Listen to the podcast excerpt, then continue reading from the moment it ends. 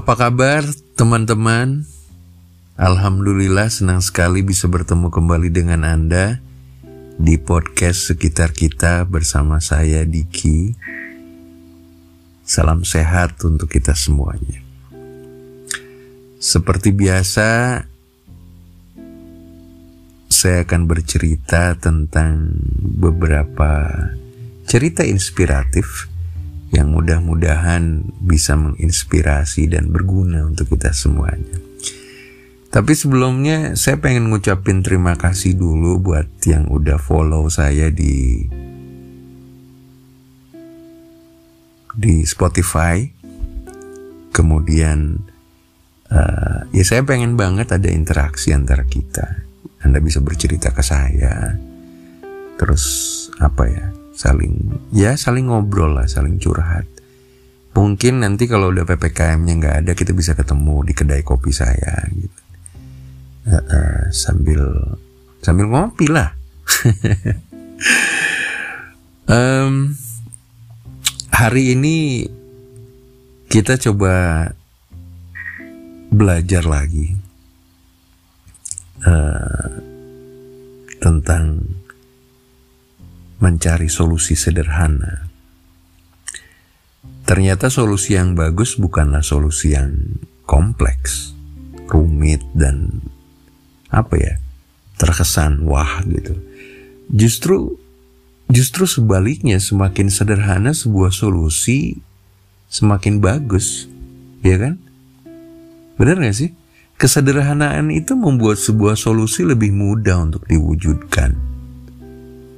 Sebagian orang terjebak pada cara berpikir yang apa ya namanya, terlalu ngejelimet, terlalu ribet gitu. Padahal solusi dari sebuah persoalan bisa jadi sangat mudah, naif, dan terkadang agak agak sound silly gitu, agak terdengar bodoh. Bisa saja sebuah permasalahan yang terasa besar dan mengancam ternyata hanya membutuhkan jalan keluar berupa kata maaf belaka.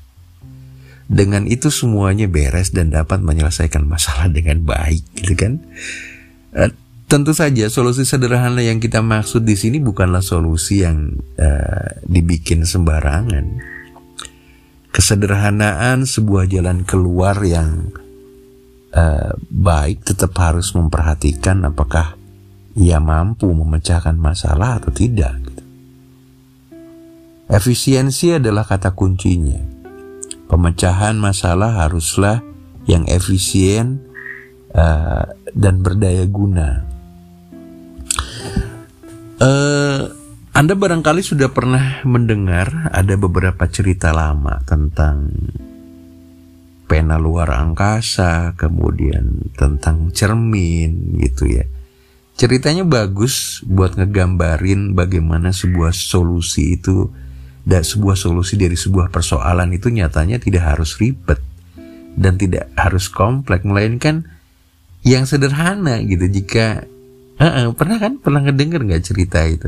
Ada juga cerita tentang detektor kotak sabun gitu, pernah denger kan? Iya, yeah. uh, pena luar angkasa yang cukup menarik untuk saya. Jadi ceritanya, suatu ketika ada seorang astronot Amerika yang sedang mendapat tugas pekerjaan pergi ke bulan untuk menganalisis keadaan dan kehidupan di bulan. Ketika hendak menuliskan analisisnya di secari kertas, astronot Amerika tersebut kebingungan.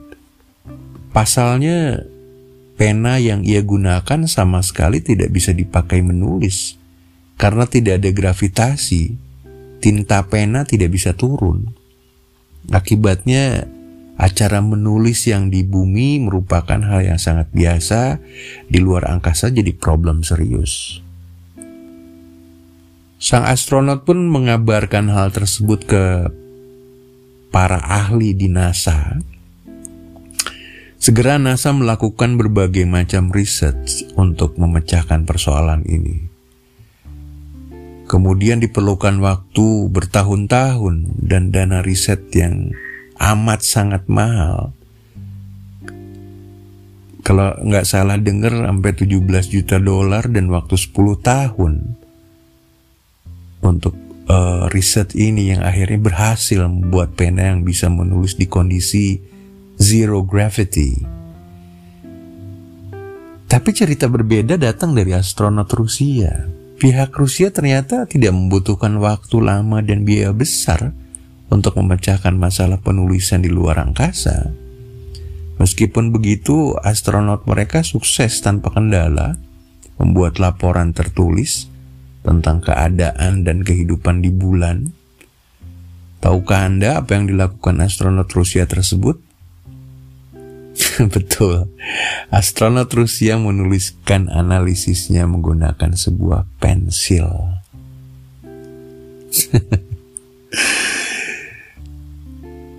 Cerita lain lagi dari pemilik sebuah apartemen yang menerima komplain dari pelanggannya. Para pelanggan mulai merasa waktu tunggu mereka di pintu lift terasa lama seiring bertambahnya penghuni di apartemen itu. Demi membahas persoalan tersebut, pemilik mengundang sejumlah pakar untuk menemukan solusinya. Salah satu pakar menyarankan agar menambah jumlah lift. Tentu dengan bertambahnya lift, waktu tunggu jadi berkurang. Pakar lain meminta pemilik untuk mengganti lift yang lebih cepat, dengan asumsi semakin cepat orang terlayani. Dua usulan dari pakar, pakar tersebut memang men- menjanjikan pemecahan persoalan, tapi resikonya adalah biaya. Dibutuhkan biaya yang tidak sedikit untuk menambah lift. Begitu pula jika harus mengganti lift dengan yang lebih cepat. Di tengah diskusi yang sedang berlangsung, ada satu pakar lagi yang memberi usulan tidak terduga. Ya, pakar ini hanya menyarankan untuk memasang kaca cermin di depan lift. Iya, cermin. Alasannya adanya cermin tersebut akan membuat perhatian para pelanggan teralihkan. Para pelanggan itu akan disibukkan aktivitas bebenah diri untuk berdandan, sehingga waktu menunggu antrian lift pun tidak lagi terasa lama.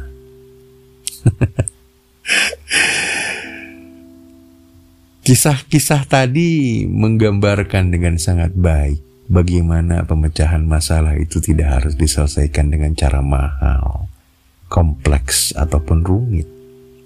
Nyatanya dengan solusi yang sangat sederhana, sebuah masalah bisa dipecahkan. Dan justru inilah yang efisien. Inilah yang juga sebaiknya diaplikasikan dalam hidup kita. Masalah yang kita alami, pecahkan dengan cara yang sederhana. Semoga bermanfaat untuk kita semuanya. Saya Diki untuk podcast Sekitar Kita.